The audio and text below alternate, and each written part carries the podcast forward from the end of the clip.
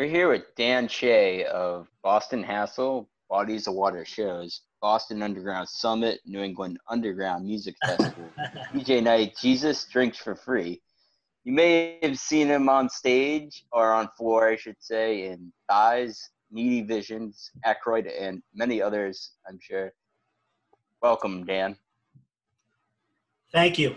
I am happy to be here Hell yeah. Uh, at my own house, yeah, yeah, yeah, exactly. staring That's into easy. the ether. Virtually, we're you're here. We're all here We're together. virtually all here, yes. yeah. Um, yeah, no, I've been keeping up with the Hassle site. Seems like, you know, obviously, even amongst everything, y'all are still still busting out plenty of uh, material and, and underground uh, musings and reviews and a bunch of other good stuff that, True, you know, true, true. um, hell yeah. Um, yeah, uh, other than the Hassle stuff, what, what have you been up to? Funny you should ask. Um, no. Um, working. I've been working nine to five the, the whole COVID time. Uh, never stopped working. I work at a women's shelter in Brighton, so uh, no chance of shutting down. Um, and there have been no COVID uh, positive tests over there the whole time, which has been amazing. Awesome. Uh, and you know, other than that, uh, hanging with my fam. It's actually my youngest son's birthday today. Oh, So shout, happy birthday. shout out to Ryland. Uh, he's four. Um, All right. Showdown. Yep. Um, and, you know, just trying to trying to stay sane, hanging out in the woods, doing some uh, you know bedroom recordings and whatnot. Oh yeah, yeah, yeah. I was listening to some of the uh, some of the stuff you posted, some of the Mhm. solo, some of the solo stuff. Uh, I forgot to mention that in my little Yeah, roll call. yeah, but- what, Uh, tell everyone the name. Um, well, I have I have a couple of uh, I have a couple of solo uh, recording um, endeavors that have been going on for a few years. Uh, one's called the the Circuitous Dan Shea, uh, and that's kind of uh, a catch-all umbrella for uh, anything that I record solo that isn't um, more punk and metal oriented and I have a different I have a different name for when I do that kind of stuff, uh, which is called uh, Weird Energy. So, right. So I've been I've been working on uh, I've been working on tracks on occasion, you know, when um, inspiration shines upon me, and when there's a few minutes here and there, I've been uh, trying to pump out some lo-fi uh, garbage for the internet. Yeah, I really dug the weird energy. Uh, man. one, the band, man. yeah, on Bandcamp. Yeah. Yeah, yeah, totally. Yeah. Um, that like I, we saw you at uh, the Newton Underground, um, whatever, uh, New. Paps, that the James Course thing. Uh, Yeah. yeah, I remember that That was a rough night, yeah. solo. I liked it, man. Yeah, uh, I- I had some problems that night. I had some tuning issues. But, but but what are you asking? Is that I mean I guess I guess some of those songs I've never recorded. I played two songs that night, but I've never recorded them. Ah, gotcha. Yeah, yeah. I have. Yeah, I, I guess that would be under the Circuitous Dan Shea uh, Okay. um, moniker if I ever recorded them, which maybe Was I will. singer like- songwriter? I, I mean, yeah, though. I mean, those tunes were more of that ilk, like a folk, folk Yeah. rock. But um, I mean, really, I use that. I use that name for like uh, any of my just solo recordings, any of my demos uh, that aren't like I was saying before, that aren't like more punk or metal oriented. Um, Hmm. Right. so it's like a catch-all, really. So I mean, some of it's singer-songwriter, some of it's alternative, um, you know, and otherwise various experiments, whatever might happen. Yeah, I was gonna say it was different from the, the weird energy. Yeah, yeah, yeah, for sure.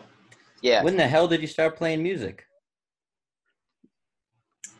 Um, probably around uh, 14. I, I, I played saxophone actually before that.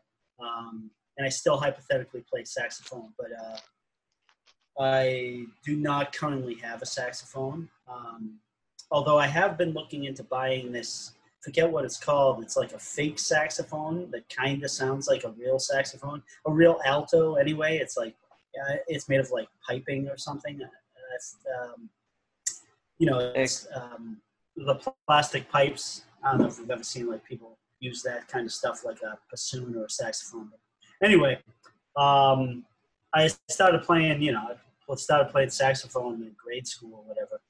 Um, and I've, I've done, I played it in a few bands, but the last saxophone I bought uh, actually got stolen out of uh, the White House back in the day. And uh, I haven't had one since. Oh, damn but uh, yeah, I started playing like you know, uh, bass guitar and guitar like probably around 14. You know, after uh, you know, inspired by Nirvana and stuff. Some friends of mine, uh, you know, started a band and all that. Yeah, I was gonna say because I I know you were going to shows. Uh, started going to shows as a teenager. Um, yeah, yeah. Did any? So was it like friends that introduced you to more like underground or like punk stuff, or is it like a fam- was it family or? Certainly not any family. No. Um, um, you know, I'll be doing that for my boys, but uh, nice, yeah. But but no, I had nobody in my family show me. I'm I'm the oldest uh, kid in my family too, ah. so I didn't have any older brothers or sisters who were like uh, headbangers or anything. Um, yeah, I mean, friends. I mean, this, like, you know, when I was 15, it was 95. So, I mean, really, the internet had just got going in a, uh, in a uh, normal person sense. Uh, you know, AOL was on the scene, and uh, oh God, I can't even remember uh, what were the other ones. I can't even remember what they were, but you know, they're long gone and dead. I mean, I guess right. AOL, AOL might still be Napster. Yeah, I mean that was that was before Napster. You know, I mean, yeah. Napster wasn't until a few years later. Um, I mean, this is really the beginning of of um, normal people using the internet in any uh, regular way, uh, which is difficult to even kind of fathom now. But you know, so like, um, so uh, anyway, um,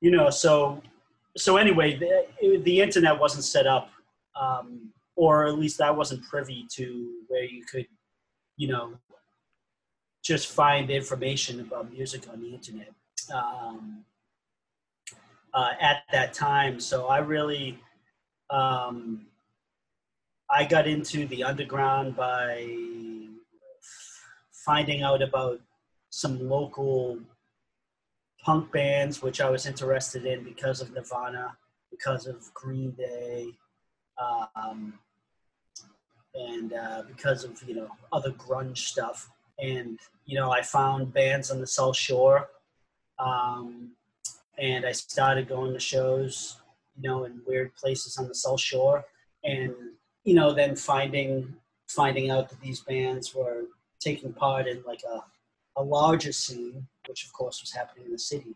And uh, you know, by like whatever '95 or whatever, you know, started going to shows uh, in the city.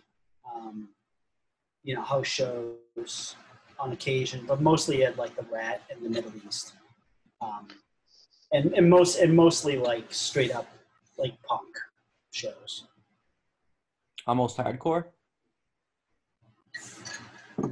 Um, you know, like I didn't really understand hardcore yet. Um, I was the, the Boston punk scene was was really, uh, I guess I'll say, street punk oriented at the time. I, I think the majority of punk music being made was of that ilk. But anyway, I didn't know any better. So, you know, I didn't even, at that point in time, I probably, you know, I, I probably didn't know too much about the uh, historical hardcore scene in Boston. Um, I mean, the first show I ever went to was you know, Murphy's Law. Um, I, I mean, the first like the show at the Rat I ever went to, which was maybe like the first show in the city I went to, uh, was Murphy's Law, who's like a pretty legendary New York hardcore band, and Toxic Narcotic, who's like a legendary Boston hardcore band, pretty weird band. Um, but I didn't really associate all that with hardcore. I, I didn't have an understanding of, of how hardcore was different than punk or whatever. But anyway, I was more interested.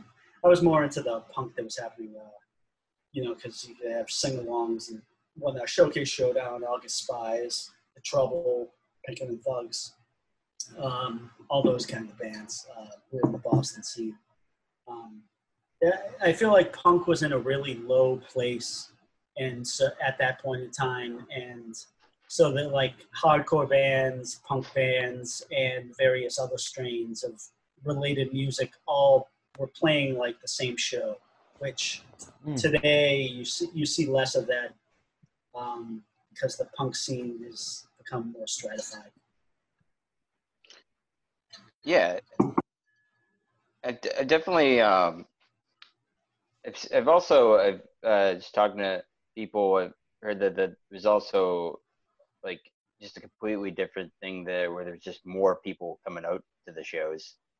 Yeah, I mean, I mean, back then, certainly the punk shows I was going to. I mean, you know, I didn't know it at the time, but um, you know, now I know just because I'm I'm interested in being in the story and and Right. under, understanding of like Boston underground music over the years, and you know, I've gone back, um, and um, you know, and now the internet helps you to fill the gaps of your information. But you know, I didn't know it at the time. Like when I when I started going to punk shows in '95, um, you know, there was also there was also like a really weird. Um, maybe, maybe it was like the tail end of it, but it was also like a really weird like underground move. Well, not really a movement, but it, it had it was a movement enough that it had gained a moniker, and the moniker was uh, called Chimp Rock. You ever Hmm. hear Chimp? You ever hear of Chimp Rock? No. No. Okay, well, you you guys should really check it out. It's, you know, All right. being the guys, especially being the guys that you are. And, Sounds like you're playing an elaborate prank on us. uh, you, you, you know, um, I, I wish, um, but no. Um, so yeah, it, uh, like it got dubbed Chimp Rock, and um, you know, um, like I was saying, like maybe that was like the last vapors of it, like were going around on around the time I started getting into the music scene. But I was completely unaware of that. And, you know, that was happening in clubs and in houses that you know I didn't have information and access to. But this is like you, you know the swirlies. no. Oh, okay. Um, well, S- Swirly's um, like a like a major influential uh, Boston. Um, originated in Boston, uh, I guess you could say like uh, some kind of shoegaze. Okay. Um, and um, they were part of that. And I mean, you know, they still, you know, I don't think anyone in the band or associated with the band still lives in Boston, as which is what always happens with bands who start in Boston. Um, but uh, I mean, the Swirlies still, you know, they still tour, and they come around. They come around once a year, and they like sell out the Sinclair. oh wow. So I mean, they- they're a pretty legendary band. But anyway, I, I bring them up because they were part of the scene. Um, uh, Gertie Farish. Uh, oh who yeah. play- Yep. I know. who play, played with um, played with your band Glenn at that uh, parking lot show that I set up. Um, the Legendary. under- yeah, the last Underground Summit. Um, maybe not the last ever, but the last one Hope not. as of right now. That was awesome. Um, Yeah. me, me too. We, we'll, we can touch on that. Um, Yeah. But um, yeah, Fat Day. You ever hear of Fat Day? Yeah. Yeah. Yeah, so F- Fat Day, you know, uh, I forgot to mention them before, but you know, so I mean, Fat Day was Fat Day was a bewildering band to me at 15. Um, they were one of the bands that I had heard on the. So also a big thing for me was WHRB, the Record Hospital, because we got it um, down in Weymouth where I grew up. We could get it on the terrestrial airwaves Hmm. and you know, and um, back in those days, I, th- I think it was even better than it's been probably ever since because the guys from Fat Day were still at Harvard, and so they were still involved with running the station. But um, anyway, I, totally heard Fat Day and Showcase Showdown like on that radio, and heard heard a lot of other music via that. I, I used to tape those radio shows. Um, you know, uh, like overnight, you know, stay up late and listen to that shit. Um, but anyway, Fat Day was like sort of like straddled the punk scene and this whole chimp rock thing, as far as I understand it, you know. Um, and um, and uh, you know, I mean, you know, Fat Day is a hardcore band, not a punk band, but you know, they're they're like the most bizarre punk uh, hardcore band, um, you know, ever, especially as they existed, uh, you know, during the uh, nearing the end of their days. Although, I mean, I guess they were still playing shows almost 10 years later when I had a house. Um, so I guess that's not really the end of their days. But anyway, um, yeah, and, and then beyond all that, there, you know, there was like a noise rock scene in Boston. And when? nobody knows about that. And like around that time, like early 90s, mid 90s. Oh, wow. Oh. Um, you know, like all these bands. Um, uh, there's there's actually an amazing. Um, uh, you guys know who Colin Langenus is? Uh, no. No. He's um he, he he was one of the guys in the in that band USA is a Monster. Um, Okay, that you know, sounds familiar. Yeah. they, yeah, they they put out records on Load Records and other shit. But Right. um, no monsters. I know USA. huh? Um, uh, but anyway, he he did an awesome podcast uh, that we republished on the um, Hassle site uh, a couple years back because he he um, he met he met the other guy from USA as a monster, um, and that band didn't start in Boston, but they had they had earlier bands. Uh, this band called Bull Roarer, who I actually saw at a basement show probably around that time, 95, 96. Um, and uh, anyway, he, he did this awesome podcast that you guys should check out. Uh, Yeah, it you can find cool. it through the, ha- the Hassle website. And, um, and Yeah, basically, eh, basically he's, you know, he's just going through all these uh, Boston noise rock bands from the early 90s to the mid 90s who like nobody talks about. It's kind of like a lost era of um, noise rock in Boston, like Cudgel, Luca Brasi, Slughog, um, and a whole bunch of other bands. Did they get a compilation that came out? Or no? Or this is like too underground for compilations still. Well, actually, it's, um, I'm glad you mentioned that. Uh, I don't think there was ever like a like this is a noise rock scene compilation. If there is, I don't know about it, and I'd like to hear it. But uh, that chimp rock uh, that I was talking about before, there actually is a compilation for that. Really? Um, yeah, it's it's called like chimp. Um, you can find it on Discogs if you you know if you just type chimp rock compilation into Google. I'm sure you can find it too. But um, uh, yeah, there's like a I you know I I covet it.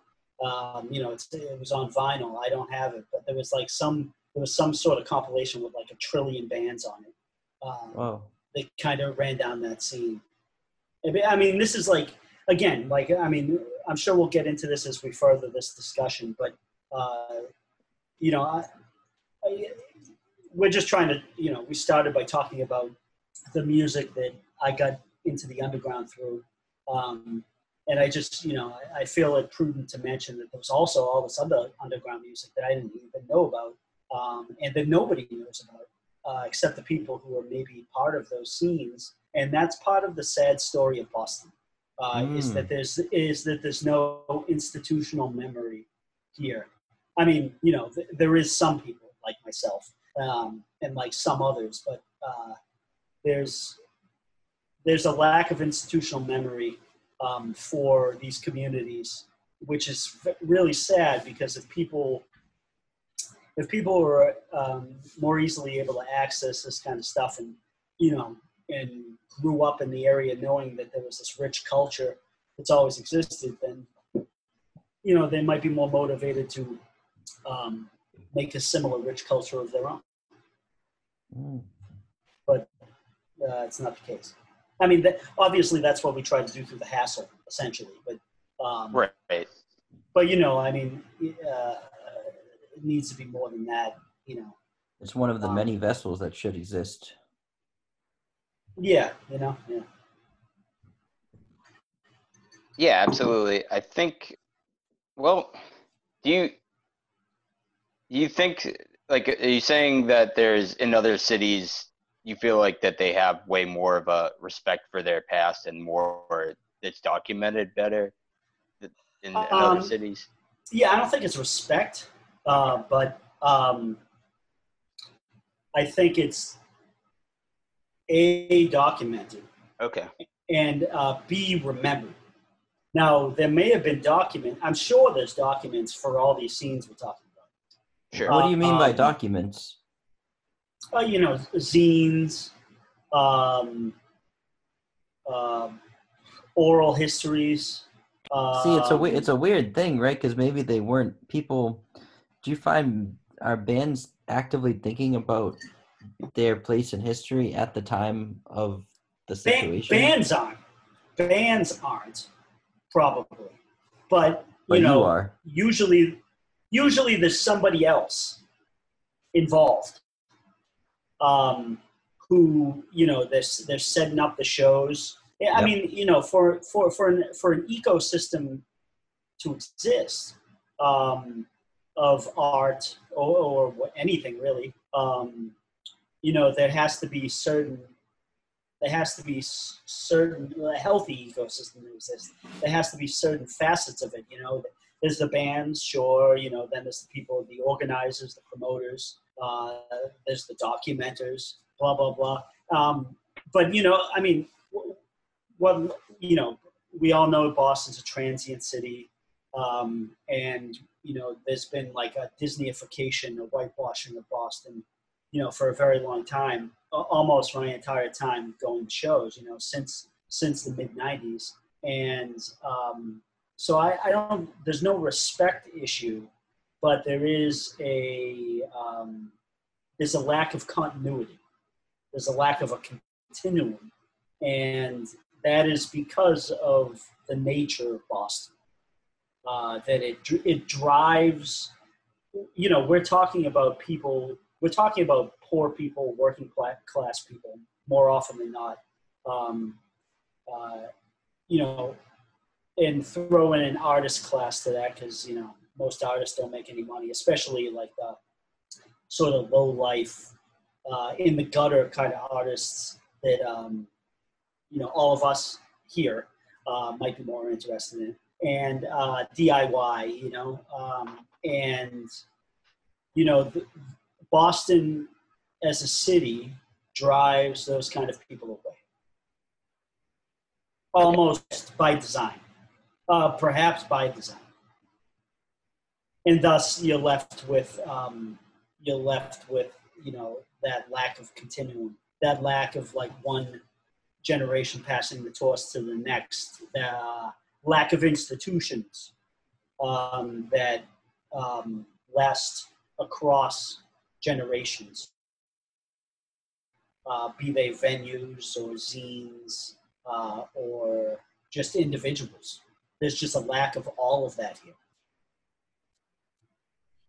Okay. I think I know what you mean. Definitely. I mean, just even by the fact that some of the stuff you're mentioning, we've like never heard of. You know what I mean? So I guess like Right, and And you that- guys, you guys would be the ones who were, Oh, you know, we'd be would be most up. interested. yeah, which we do dig through stuff. Uh, of we course. do like yeah, yeah. So you might it, where you're, I think especially where you're getting at with some of these bands from the '90s as well. There, uh, you know, obviously we have to do some more digging, but but I I think I know what you're saying where it's like why it's like why isn't it more why isn't it just more even more documentation of that you know why you know and, and why aren't there more people talking about these bands Right. Well, I mean, it's it's you know, it's a combination of those things. yeah Um, you know, and and maybe there is documentation, like we're saying, but like Sure. again, like that's that's going back to a time when not everything was on the internet. So maybe Right. maybe it just hasn't been put on the internet. But I mean, as far as like as far as like people talking about it, as far as that like um, institutional knowledge of people still being part of the community who were part of the community then, that almost doesn't exist at all because almost everyone who would have been part of such a community no longer lives here because the city sucks so bad. I see. So you'd Gotcha. almost have to put up like a wanted ad on the internet to get those people that were around, like in a in a, Yeah, to tell the kinda- oral history. Yes, exactly. Maybe maybe we'll start doing that. Yeah. Well, that's I think it's very like, interesting, yeah. Podcast. Yeah. That's Uh, one that- absolutely, no. You Yeah, guys are doing it too. You guys are part of this, obviously. This yeah of of course i mean in a yeah in our in a s- small way i think i mean that that's at least one of the things of like the goals of this podcast is just to hear like you even describing and listening to these bands the go or and or rather like li- listing off these bands and different stuff uh, ideally for i think glenn and me like a goal is that people hear more of like these like primary sources of you being saying like you were there at this thing at this show and talking about these bands these venues and to get a sense of the history um, of not just even boston but but yeah i mean definitely like obviously boston but just the general underground Right. history and why it's so important today and that's what we i mean we will obviously get to today and we don't want to just focus on the past but we definitely that's that's a big part of it for this podcast and that's why a lot of times we do ask people kind of like their own story so then Sure. it's like yeah you know and because they were there obviously wherever they were you know and Right. you know just even in we haven't done too many of these but even in the ones we have you can start to like pull together some some things you know mean you can start to pull together uh some things from the past and you know ideally more people do similar things and that we can get a better idea of why this is so important why the underground is so important Right. Yeah, well, I mean, we can dive deeper into that as well. But I mean, uh, I'll, you know, I'll just say, like, I think it's awesome that you guys are doing this series, and thank you for having me as part of it. Oh yeah, of course, course. absolutely. Thanks for being on the show. Um, so I, w- I wanted to ask you, like, I know, uh, so obviously we're we're we're talking about like the '90s. Uh, correct me if I'm wrong. You started Bodies of Water shows in 2001. Correct. Yeah. Okay, were you booking shows before that, or was that the first time you started booking shows? No, that's when I started booking shows. Okay, Um, cool. I had, uh, yeah, I had played shows. You know, I had been in bands before that, but that was when I moved into the city, uh, and I, I was in college still. Um, and uh, the first shows I booked were at my college, which was Suffolk University, and uh, over at Mass Art, uh, where my friend Ben Sisto was booking shows. And then there was also uh, and Mass Art was pretty much the epicenter of the Boston Underground at that point in time, um, and which is a far cry from where it is today. But um, and then there was all there was also an awesome house over in Mission Hill called uh, X House, uh, Oh, yeah. which which some um, Mass Art kids lived at, and uh, I booked a bunch of shows there. Yeah, we had Chris Strunk on the podcast um, I saw I saw that I haven't listened, but I, I, I look forward to it. Yeah, you should check out his zine. Um, obviously, I you were haven't. you were there, but yeah, he has a zine on house shows. Uh, Yeah. from 2000, Oh, I, I I bought it. I bought it. Oh, hell yeah! Um, I bought it, and I, um, several of my venues are in there. Yeah, yeah, yeah. Mhm. That's awesome. Mhm. So, so yeah, so you were booking shows at, um, so you were booking shows at, at Mass Art and other venues in Boston. yeah, at that time, um, at that time, that's where I was. You know, that's Like that was my first foray. They had a, um, it was, I think it was called uh, Room N eighty one. Um, they just it was uh, it was this room right next to this art gallery, student art gallery they had, and basically, you know, it was available or at least it was available to me, even though I didn't go to Mass Art. But you know, I I had friends, and they also had a giant. They also had like a giant former gymnasium. Um, oh, actually, well, it wasn't a gymnasium. No, they had like a giant hall, and um, I was able to use that for a lot of shows. Uh, probably, I booked shows in Mass Art probably, probably for around uh, on and off for ten years, and then then the administration over there finally, you know, I don't know if some insurance person said something to them or or they just got wise to it but then they they completely clamped down on anyone outside the college being able to use the spaces. And now i you know i mean you wouldn't even know it um, if you went over there now unless you knew what it was before but you know they've completely revamped the place and brought it into the you know brought it into the year 2020 and it's all fresh and new and it's just uh, I don't know. Mass Art used to be wilder and it used to be a fun spot. Such is life. Yeah, yeah, uh, yeah. So you were doing you. I know you lived at the Haas. Where you were living in at other houses, show houses as well. Um, no. Uh, the uh, the Haas was my first show house. Okay. And that gotcha. was 2003 into 2004. Um, actually, it's the only show house, the only the only real show house I ever lived at. After that, I um, I attempted to do a few other like living at a spot. I, I tried to get a warehouse over in Everett, like way back when. Uh, it never worked out. So I, I was just I was booking clubs for a few years after that, and and other people's houses. Um, and then I had some, you know, I've had various warehouse spaces around the city, but the Haas was uh, the Haas was the first and only show house. We we did that pretty hard.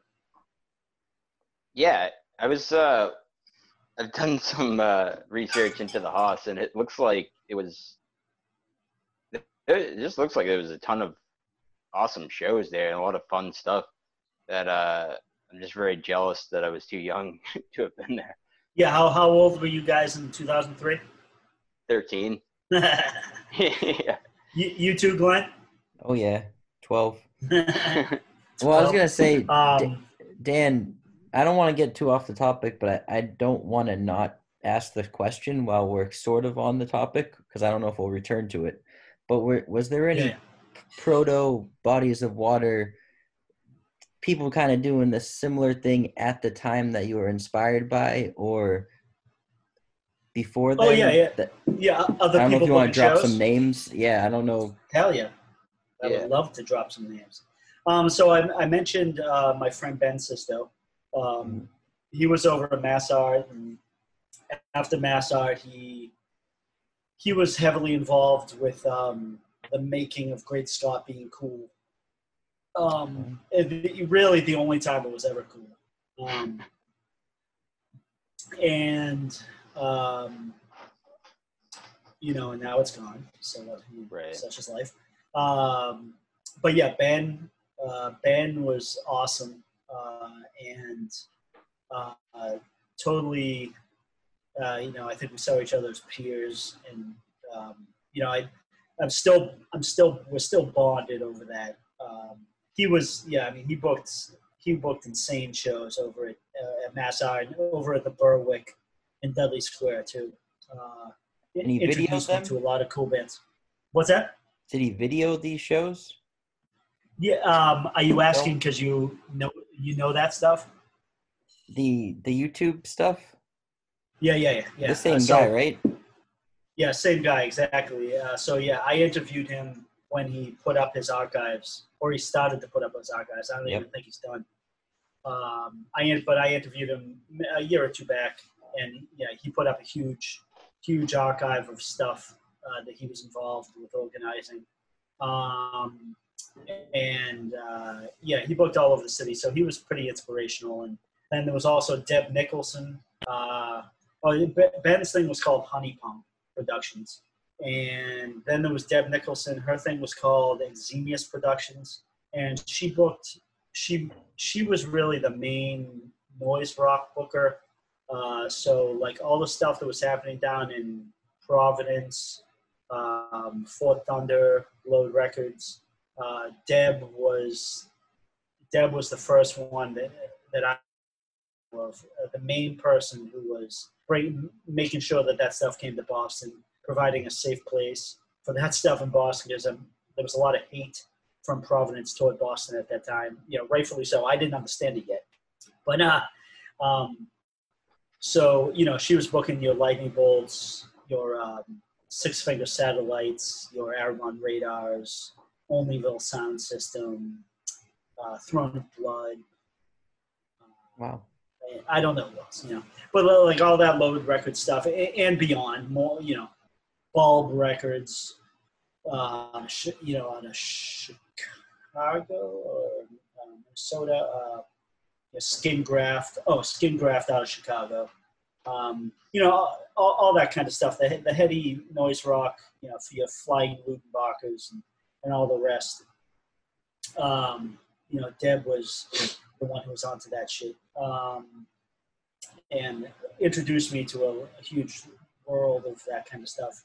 Um, there's also a woman named Stacy Slotnick who was she was booking more. Her thing was called uh, Critique of Pure Reason, um, and she did. She, she was more like indie rock oriented or whatever, but you know, um, she booked some cool stuff. She she was booking some you know K record stuff like I was booking. Uh, I think maybe for one of the first times I saw the microphones, you know, it was probably through her um, and that kind of stuff. And yeah, it's funny you mentioned uh, K Records. Um, as soon as you had said the uh, the indie thing, I don't know why, but in my head, I like immediately like thought of K Records. Yeah, I mean they're, I mean they're an institution. Yeah, um, yeah, and um, you know I, I don't think they're around the time I started booking shows, 2001. Yeah. I mean, I was really into a lot of K record stuff, uh, and that was really my bread and butter. And that's that's how I first started getting into booking shows, to be honest with you. And um, it was just, um, I don't know. I think I think it was their like second renaissance uh, really, with Mirah, Wolf Colonel, Mount Eerie, um, uh, Dennis Driscoll, Karl Blau, uh, all these. Uh, uh, volcano there. Uh, I forget the name. Kayla, Kayla what's her face? The, the woman who um, woman who went on to make movies. There, Dawson. Uh, oh. Not Kimya Dawson, but I mean, yeah, I mean that's. I think Kimya Dawson had something to do with K around that time. Yeah, she was on um, K a few years after, like, like I think. A few years after, yeah, yeah. Uh, no, what's her name? Um, hmm. I think her last name's a flower, something like that. She made some I think she's a Scientologist also. Um, I don't know. Her name's escaped me anyway. Anyway, there was a lot of great music on K Records yeah. at the time, um, and yeah, that's where I, that, that's where my head was at, honestly. Uh, and you know, that's you know, so I was trying my hand at like making some acoustic music at that. Inspired by all that. Some but, twee. You know, whatever. Yeah, probably. um, I hate that term. Uh, yeah, me too. It doesn't, doesn't really seem to go with you. No, I know, but you didn't know me when I was 21. That's true.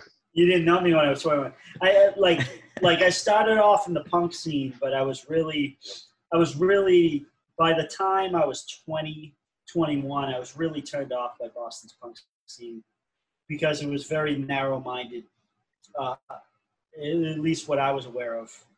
Um, and it was really or, oriented toward like UK '82 style punk, uh, pogo punk um, stuff. You know, derivative of the Partisans and the Exploited.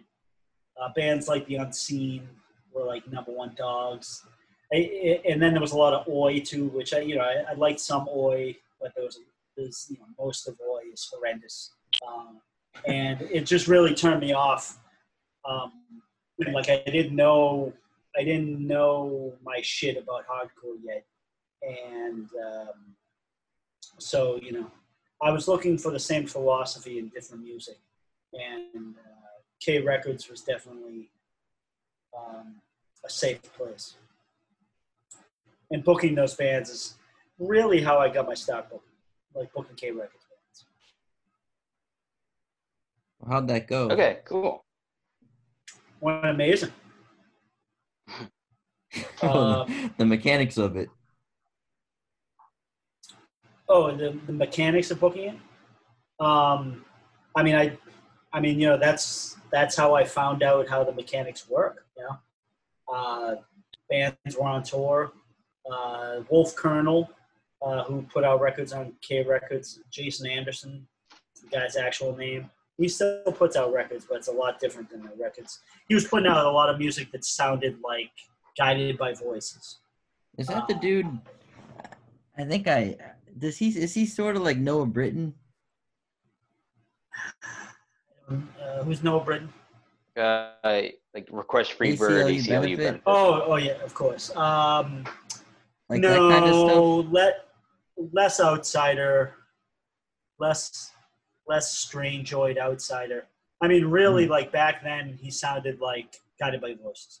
Uh, now, he, he's not really. Um, I don't think he's really overly active now, but I mean his his past decade of music has been like all about Bruce Springsteen, which I'm not the biggest Bruce Springsteen fan, uh, or, or, a fan of Bruce Springsteen at all, to be honest with you. Yeah, me neither. I think he fucking sucks. Yeah, uh, I, I never got the appeal really. All that. I mean, no. I, I don't. There's I there's artists I hate way more, but I just don't really get the appeal of it either. Yeah, I would say that that describes, you know, without getting down into the ditches, I would say that describes my feelings. yeah. Um, but anyway, um, uh, I don't know. What are we talking about here?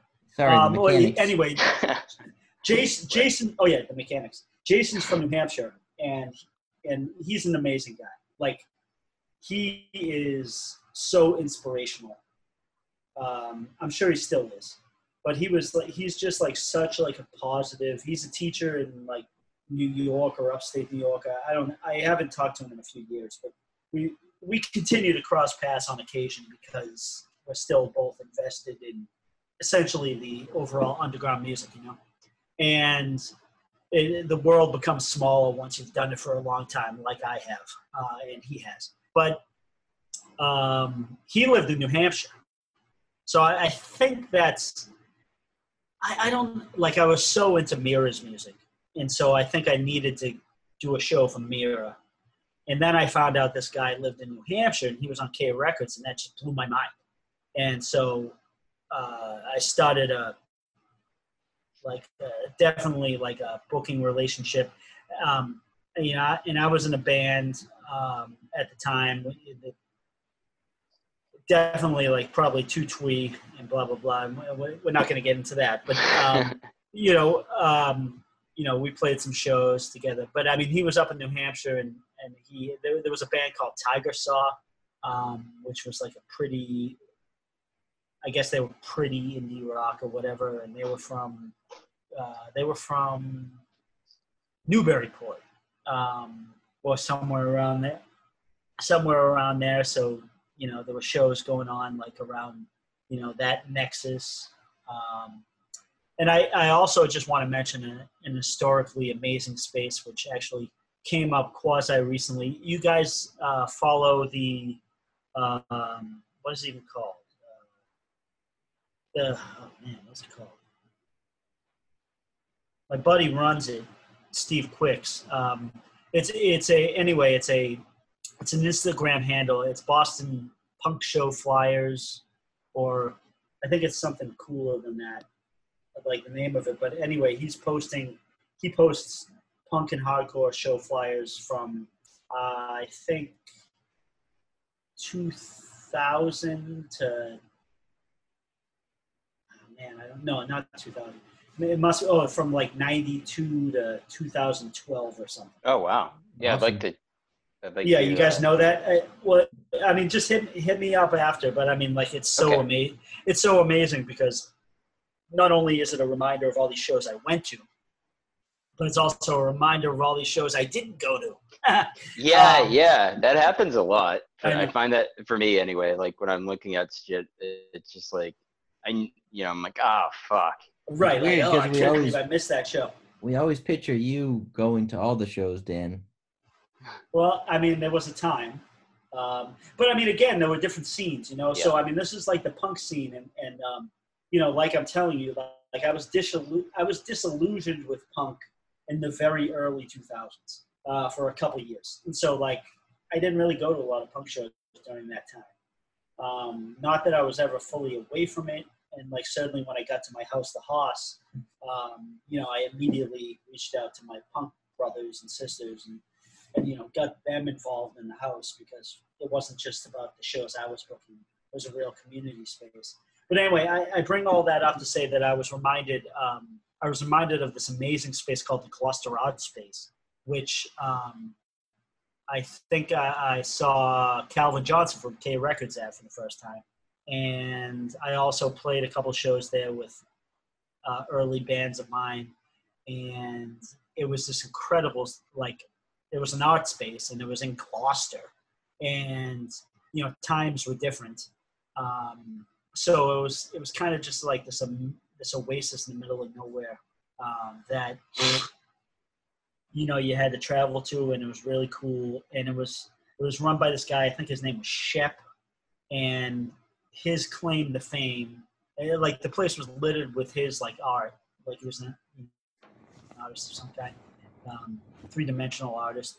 And his claim to fame was that he had written the story for the 80 early 80s, mid 80s um, zombie horror movie called Chud, C H U D.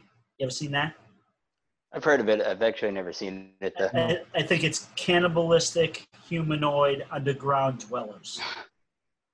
anyway, so this guy had written, he had written, I think, the story that that movie was based on.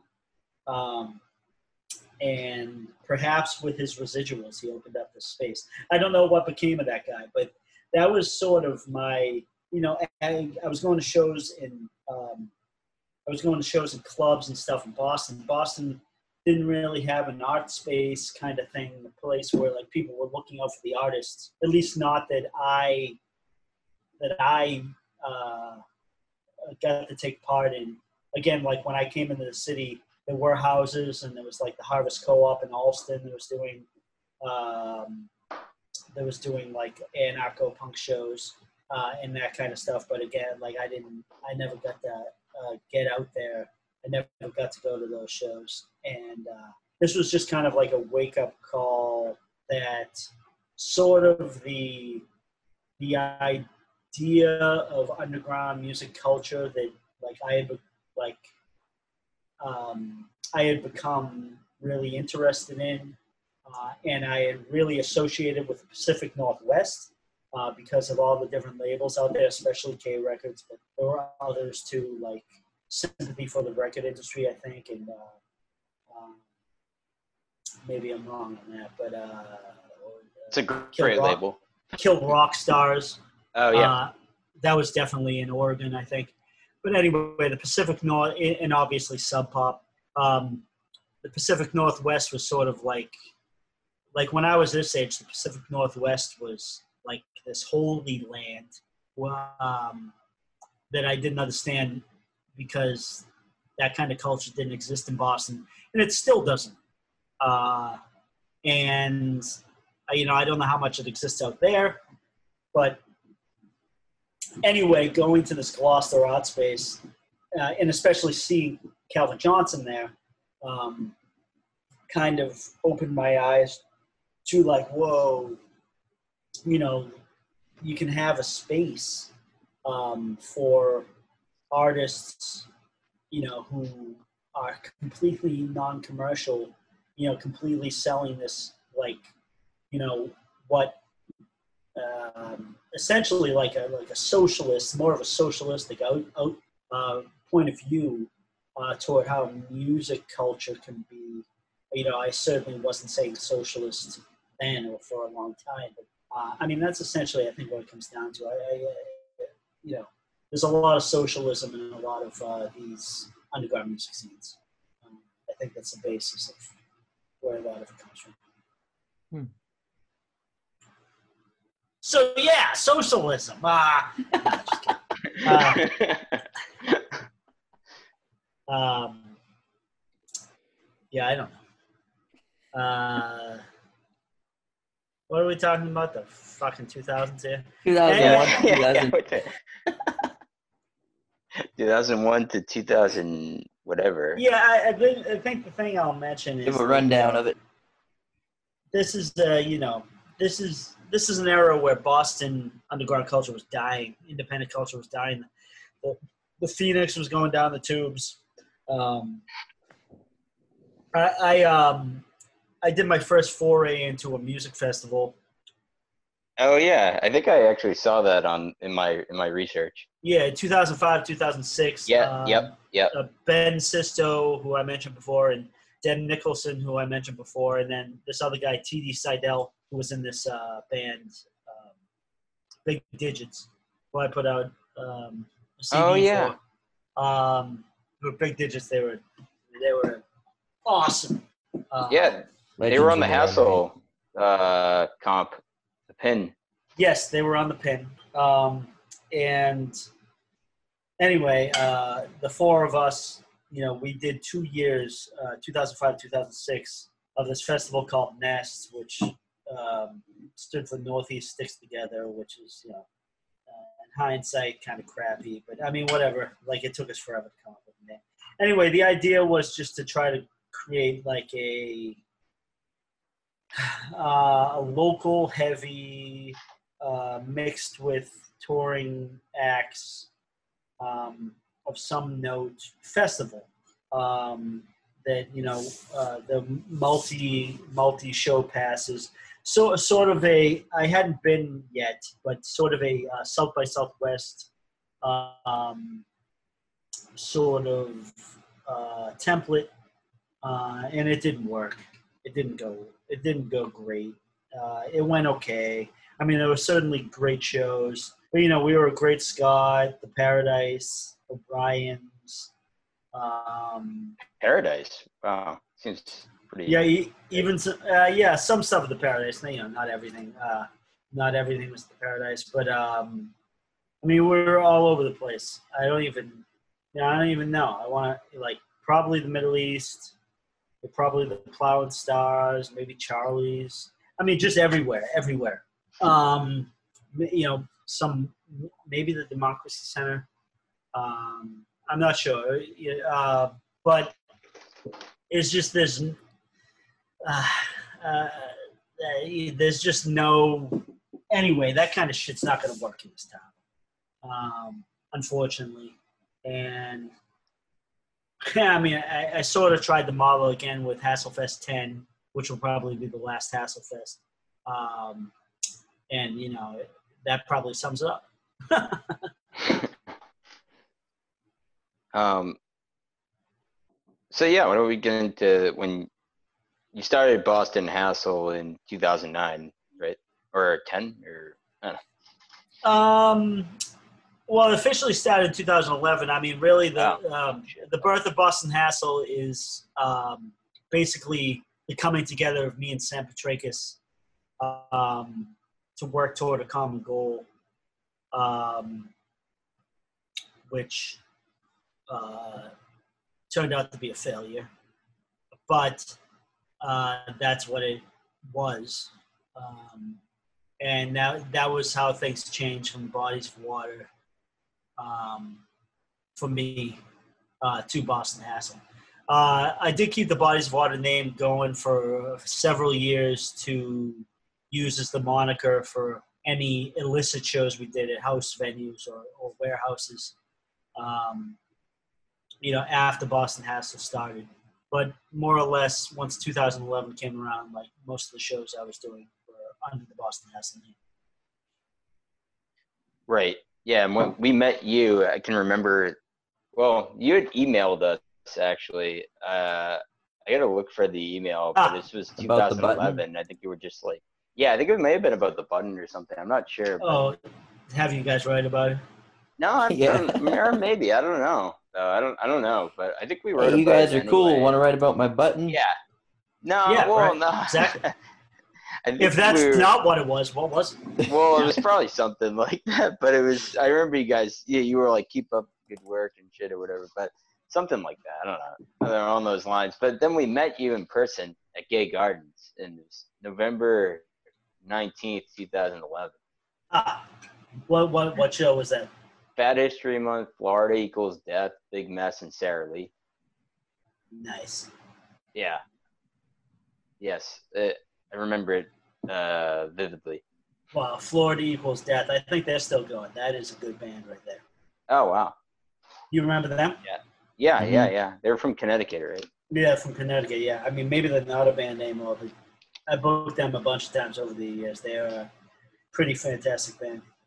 Can you imagine at that time you were you were a veteran of of decades, yeah, right. decades in the underground, and that was we were literally just kind of start. We were afraid to go up to people and socialize. Yeah. We were just kind of we were. We so, so was I. yeah, it was it was really um kind of intimidating at first, but I guess you just go to more shows and you start to you know recognize more people and what have you. But, we arrived yeah, at mean, the venue. You'd arrive at the venue at 7 p.m. It would start around 10, and we would wait in the front of the front of the basement, in front of the microphone. The PA hadn't even been set up yet, and just wait for the show. oh yeah, begin. we would get Those yeah we would get these places so early and like just like we would at regular clubs, like we would be there like obnoxiously early in front of the stage. There was even a few times where we um, were like rocking out in front of the stage, thinking the show had started, and it was it was just sound check. you know? I mean, you know, I mean, you live, you learn, right? Yeah, I hope so, but. Well, I mean, you know, you know, you know, kudos to you guys, you know, for um, braving uh, the. I mean, Gay Gardens was pretty welcoming. Um, yeah. And, and you know, it, you know that that's the kind of thing that's necessary, and you know mm. that's the kind of thing that you know I think all my efforts uh, to create uh, recreate you know that kind of thing for me you know like I, I didn't really come into a you know the punk scene was never really welcoming to me. Um, but yeah, I mean, you know, that's how you get people to stick with it. That's how you get people involved. That's how you build it up. Um, uh, as far as I'm concerned, is, by you know creating community from the get go, um, especially people who with people who are enthusiastic uh, about you know what's happening and you know doing something against the grain. Um, you know, uh, we'll, we'll see what Boston's like after this fucking pandemic. But I really think, you know, I don't think there's going to be any old school clubs left. This is the clearing of house. Um, this is worse so than 2012. this is worse than 2012. I, I, mean, yeah, absolutely. I mean, tw- you know, 2012 was crackdown on. I mean, I, I, assume this is what you're alluding to. Uh, crackdown on house shows. Um, which is obnoxious and disgusting. But mm-hmm. um, I mean, after this, I mean, I, I don't know where house shows going to be at. Uh, house shows always survive. There's always kids willing to do house shows and fucking and yeah. that will always happen. I mean, whether whether they're awesome people or not, um, it doesn't mean that awesome stuff won't be happening in Austin because it probably can. Yeah, uh, j- just if people ha- are going to have venues people are always going to do venues in Austin. And if you if you're trying to, and if the people don't suck completely, then you'll be able to. But I'm talking about the actual above ground legitimate venues. Uh, it's being decimated. Um, right. You know, and, and, this isn't a town where there's hardly anything to begin with. Um, so after this pandemic, I mean, it's going to be a new dawn. There's not going to be anything. It's going to be a start from scratch. Um, to be honest with you, uh, the way things are going, and um, that can either be good or bad, or maybe it think? won't matter. Oh, well, it's going to create a vacuum, and perhaps something awesome can fill the void. Um, you know, I have some tricks up my sleeve, and I'm not ready to really talk about it too much because I don't want certain people to know what I'm up to. Um, Fair enough. But the nature you know, of Boston. I, I, mean, sad, sadly, sadly. Um, but um, you know, the whole the the template, the uh, the way of being for live music clubs is completely cast into doubt in 2020 and we've seen so many places already shut down. I mean, obviously, we've been seeing places shut down for years. Uh, you know, what is Boston will not move forward for very long without there being live music venues. So, what kind of shitty, you know, what kind of big money people are going to come forward to open up new music venues? It's probably not going to be good, but maybe there's alternative ways to go about it. Mm. shall see. Oh wow, that's that's a that's pretty deep. Yeah. There's always going to be the illegal venues. There's always going to be the houses. Right. You know, obviously up here, there's not much in the name of where, you know, in the way of warehouses, um, unfortunately. So illegitimate spaces, you know. What do you think about repurposing legitimate spaces for alternative uses. I know you've probably been thinking about this shit for 20 years. Repurposing what kind of spaces? Legitimate spaces that might not be exclusive to music production, but to to allow that give, component in. Give me a uh, an example. Like an auto body shop. Hmm. So you are talking about like like opening up a legitimate venue or an illegitimate venue in an auto body shop? That's a that's a great question. Right. I mean, so I mean, it's like a lot. A lot depends on like what COVID nineteen leaves us with. You know what I mean? You know, like there's a lot of us out here praying that it drives the yuppies from the city. You know, it stops Boston's like uh, insano, um, uh, seemingly inexorable drive toward destruction of um, anything that is not, you know, fancy and, um, mm-hmm. you know, of the upper class. Uh, that is where Boston's been heading for many years, and and you you know you see, you know, the only housing Boston seems to add are luxury condos. Uh, you know, none of that's for us, but you know, hopefully this has thrown a wrench into the gears in some way, and there's going to be vacant storefronts that can take a chance on on different kinds of things that you know aren't um, like a jewelry store or like a fancy tea shop or um, the Seaport Underground. I, yeah, well, I, may, I don't know if the Seaport's ever going to be breached, but you know, ho- hopefully, I mean, the Seaport is just I mean, that's a, that's a really sad story right there. But um, you know, hopefully, this is going to loosen the grip of capitalism and this real estate bubble that's existed here in Boston for so long uh, on the city, so that you know maybe somebody can get something interesting done. Yeah, I, I think I don't know. Yeah, also I don't know what you think about this, and I can already think some people being like, "Nah," to what I'm gonna say. But how about just also, I maybe potentially people moving a little bit out of this city for sure. I don't mean like moving like they're moving where they live, but like just there being more shows outside of like the same like four or five towns or whatever. You know what I mean?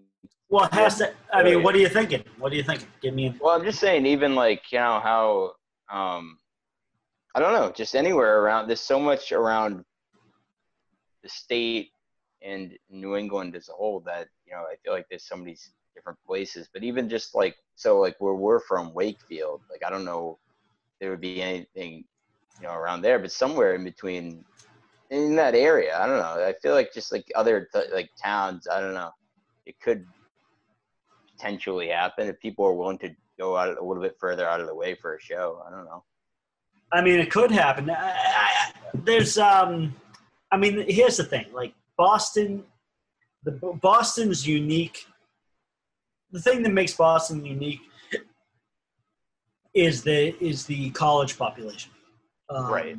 That's true. Yeah. But the college population is, by its nature, transitory, and thus, you know, isn't going to be around to support whatever might crop up for very long. So I mean, honestly, I like Boston, like Boston, Boston as a city, like is fucked. Um, and it, you know, I, I can, you know, it's been fucked for 20 years, and it's not getting any better. The government sucks. Um, the government is, you know, there's there seems to be no understanding that all these moves to get people in the luxury condos is, you know, or, or they just don't care, is, is, is literally displacing the art, artistic class, um, the musician class. Um, it's going to be a fucking mess. Uh, it's going to get uglier and it's going to be sadder. So uh, the the answer is on the on the periphery of the city because you want it to be you want to be able to engage the audience um, for the sake of the shows and for the sake of the communities um, that the college is here um, the eternal spring of the youth that the colleges provide uh, you need to do something something needs to happen where uh, that can continue to be tapped into, but you get free of the, you know, the horrible, the horrible uh, situation that is Boston. And Cambridge and Somerville are much better, but the governments in those cities are at least more amenable to the arts. Boston is Boston is just fucked. Boston is crazy, crazy. I, I just can't imagine. Like I, I'm sure this place is the worst, but and you've interacted with officials? Oh yeah, I mean, yeah, yeah, yeah. I'm not talking from like a place of just like pure hypothesis. I'm, uh, yeah, I, have interacted with a lot of officials. I, I put some questions to officials and, and gotten really disgusting answers. Um, just sad, just sad stuff. Um, you know, I, Boston is just not a town. Uh, the, the like cultures that exist around music communities is something that Boston doesn't want. Right. They don't want it. And it's so it's not going to it's not going to exist. It's going to be stamped out. I mean, if not purposefully, then by you know, neglect of anything that could foster it. So I mean, it, it's the fringes of the city. You know, it's places like Malden. I was gonna say uh, Malden actually. Yeah. Malden, you know, Quincy, Revere, sure, Everett, yeah. Ch- Chelsea. Um, right. You know, so some of these places are harder to get to than others. You know, sure. even like even like Waltham. I don't know a lot about what the government's like in Waltham, but you know, like Moody Street is awesome. Not that it has music venues, but uh, you know, uh, it's going to be that kind of thing. I don't, I don't know, but you know, uh, or Somerville and Cambridge, but you know, Boston is a Boston is a uh, a rough rough beast. You know, hopefully Dudley Square will see some black oriented um, music venues pop up that you know uh, will hopefully benefit like the whole. Uh, but we shall see.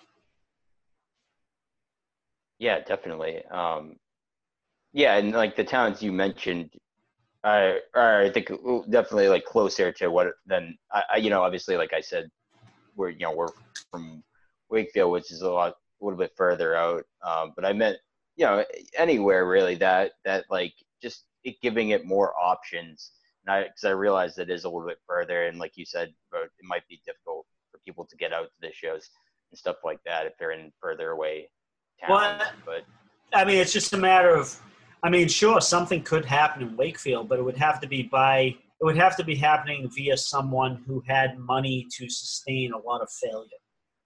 It's true. Yeah. Um, you know, because I, I, you know, I think if someone, if someone created an epicenter for subcultural offerings, like anywhere in the vicinity of Boston, Worcester, um, then I think it would work. But it, it's just a matter of, you know, how much wiggle room there is, how much padding for such an attempt.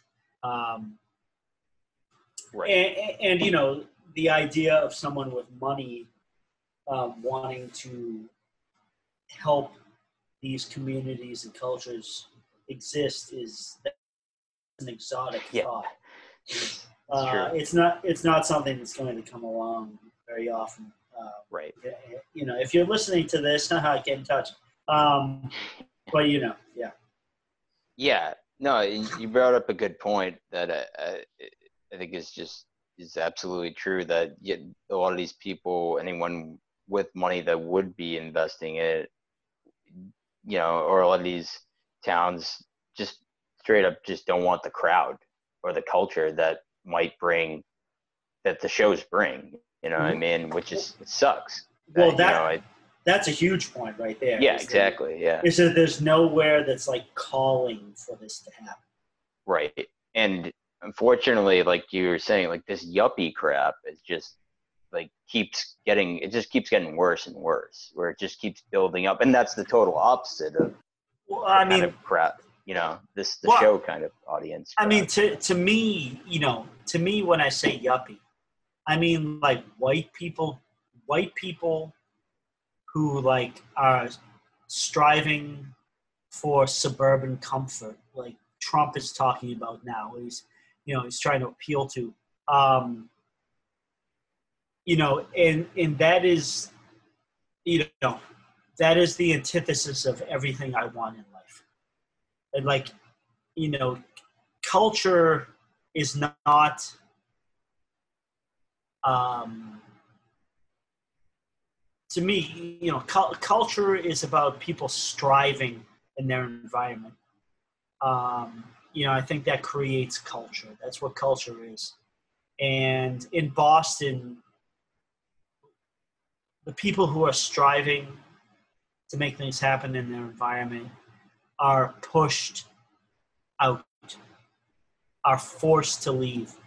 Whether they're white, whether they're black, whether they're from Boston or they came there to make something happen, um, you know, they're pushed out. And that's what Boston's all about. You know, I think you know, I think that's the that's the neoliberal uh, philosophy. Uh, and and um, you know the various cultures that comprise our overall culture. Uh, you know, uh, revolving around the making of art, uh, the space for mistakes to happen, for creativity to bloom, uh, that gets trampled on and extinguished. Um, and that is that's the environment we live in here in Boston. Sad. Yeah. Yeah. You, yeah. I, Chris, I think Chris can state this better than me, but it, it's a question that we we often wonder amongst ourselves is uh, about the the having like legitimate venues that sort of nurture more underground stuff Chris, I don't know. Do you want to explain that better than I just did?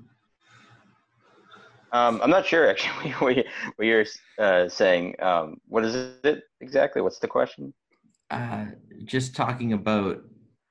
I, I think I can feel it up. Oh yeah, you do feel it. Yeah, exactly. Yeah, yeah, Dan. I mean, I think you, I mean you, you guys have been around. I know you go down to Memphis, and you know I know you've been to the cities. Like you know, you go to these places and you see that there are venues there that allow people to come in and do their thing um, and you good or bad, uh, practiced or not.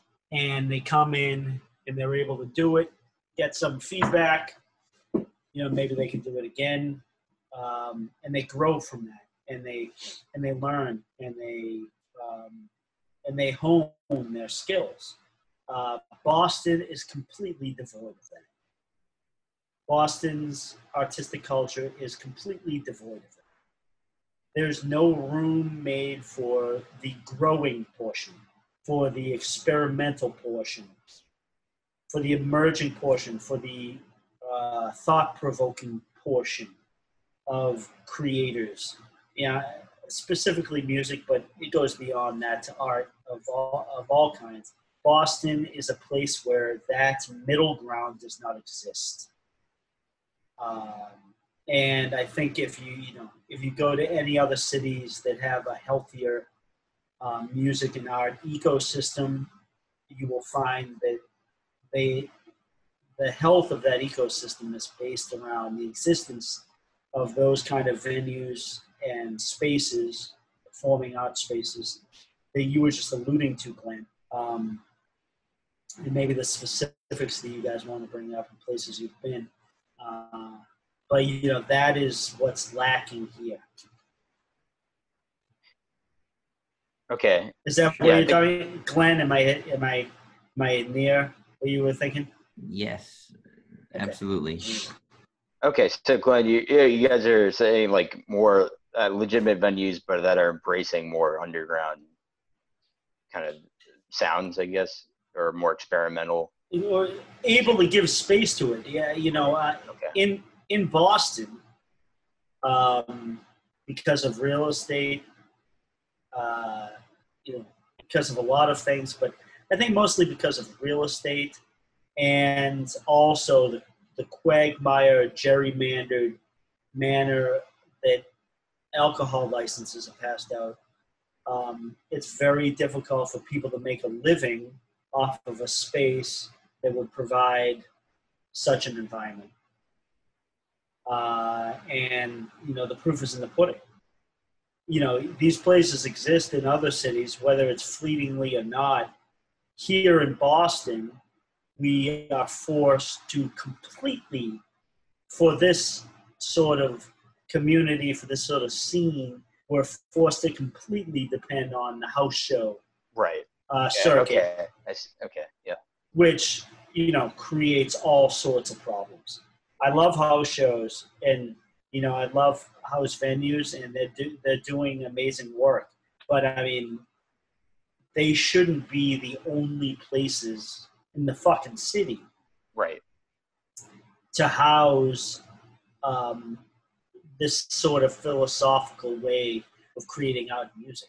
But here in Boston, that's the case, and it creates a whole a whole bunch of problems you know, which, you know, in the worst case scenario, you go back to 2012 and you see that crackdown by the cops on house show. It hasn't happened since, but uh, no one's saying it won't happen again. Right. Um, yeah, I mean, definitely it's, yeah, I mean, it's going to be tough too because as we were saying before, it's like coming out of this pandemic, you know, if nothing survives at the very least, is the house shows, but then that's other problem right there. Right. I mean, as far as we're concerned, I mean, like Boston, I mean, I, I say Boston's dead all the time. You know, you guys know I talk about Suck City.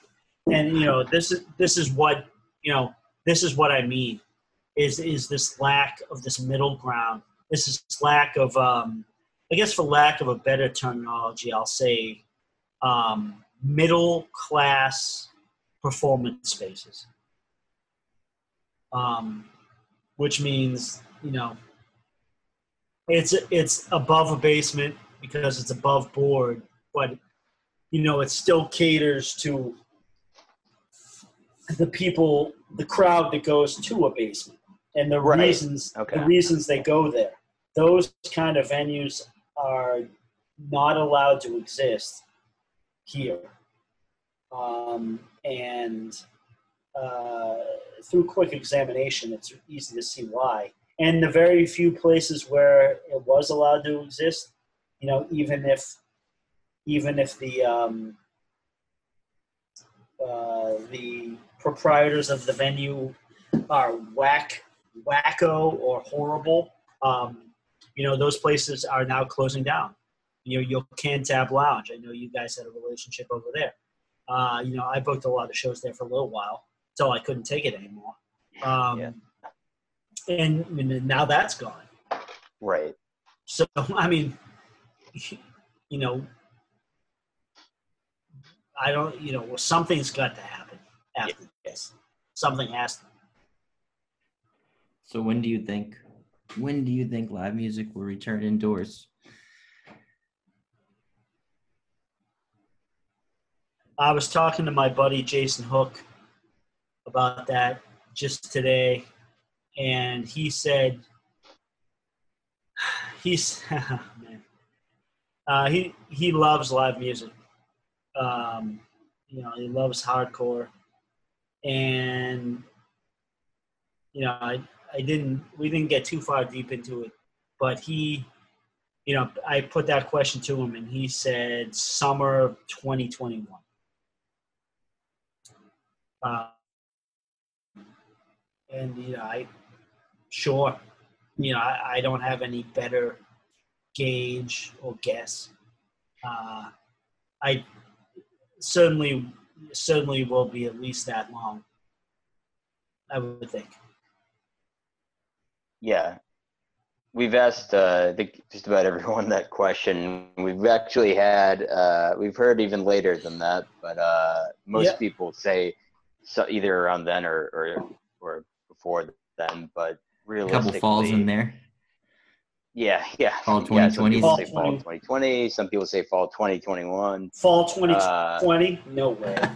no, yeah, it's, that's not happening. But also, that was like a few months ago. I think when people said, you know, when, right. I think I was probably in like May or June when someone was saying that. But uh, yeah, no, that that that's I don't see that happening. Just gotta get uh, creative mean, with the outdoors. Yeah. Yeah, right. Well, I mean, you know, Boston's not good for that either, obviously. Um, right. Uh, but you know, I mean, I mean, you know, like who, e- even if outdoor music opportunities like start to get offered up, I mean, who do you think they're going to get offered up to? Do you think we're going to get those opportunities? The art. I mean, we're gonna ha- we're gonna have to make them happen if we those opportunities. And I don't know, man. Like I, you know, like the Hassle just got into the streaming um, thing, and you know that's honestly, you know, like the slowness of us to get into it is just like honestly due to the lack of enthusiasm about it. Um, you know, uh, you know, now we're doing shows, and each show is a fundraiser, um, and you know that's cool. You know, and and that's really the motivation, and you know, doing a little making sure that we you know stay connected and all that. But it's just you know it's I'm not I've never done any of this to do online shows. You know what I mean? It's, um, it's all about the it's all about the intangibles of the live experience and everything that comes with that. And I, I know you guys come from the same place. Uh, it's about you know it's about creating that physical community you remove all that, it's very difficult. It's very difficult to get excited, to be honest with you, for me anyway. Agreed. Um, I've checked out some of the streaming, but it, it definitely uh, it, there's it, it, just yeah it's it's it's difficult because it reminds you that you're not an actual show. You know, you know. Right. Um, yeah. Yeah. I mean, it's hard. I mean, you know, we're all coming from a relatively same place. You know, my, you know, much of my social situation for the past 20 years, you know, has revolved around shows and whatnot. You know, so it's it, it it's hard, and it's you know, and, it, and it's um, you know, and it's sad. Uh, obviously, we've got to do what we have to do, but you know, it, it, it is an opportunity to, you know, think about, you know, how we've how we've been spending, you know, our time and where we've been spending our time and to whom the money goes to for the spending of our time and all that. You know, uh, that's why you know, I, I don't have huge problems with Great Scott. You know, like I was saying earlier, like at one point in time, I think it was an awesome space and um, it was exciting. You know, I'm long past that. You know, Bowery's taken over um, right.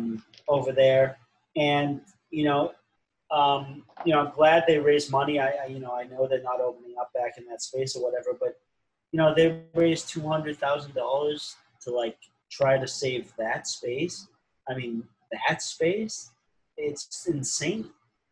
Um, it blows my mind and it makes me a little bit sad, uh, but it also gives me a lot of ideas.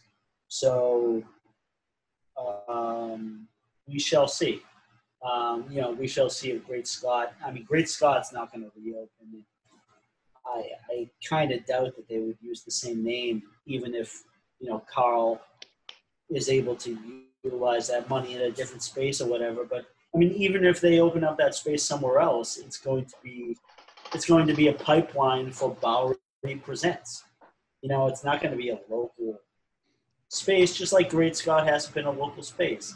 You know, it's not a place that fosters the local music community. It's just a place that people could go that was, you know, it was the main place in the main young people art centric area of Boston.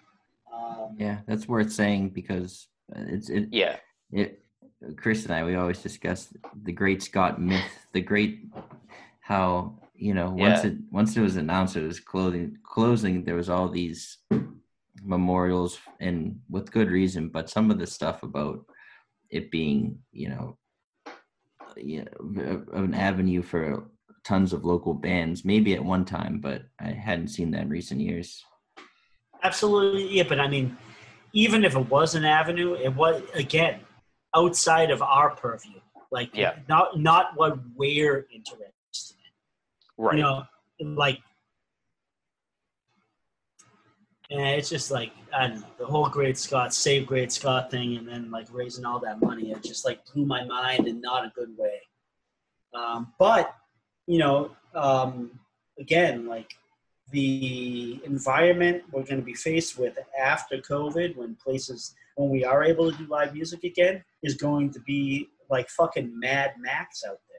It's gonna, it's not going to be anything. It's going to be a Wild West situation, and we'll see how the voids are filled. You have 20 seconds. Any final plugs? I have 20 seconds. Yes, sir. Um, I don't know what to say. Um, people just need to think about how they how they support their music community and through what means. They need to think about that. Everybody needs to think about that. Dan.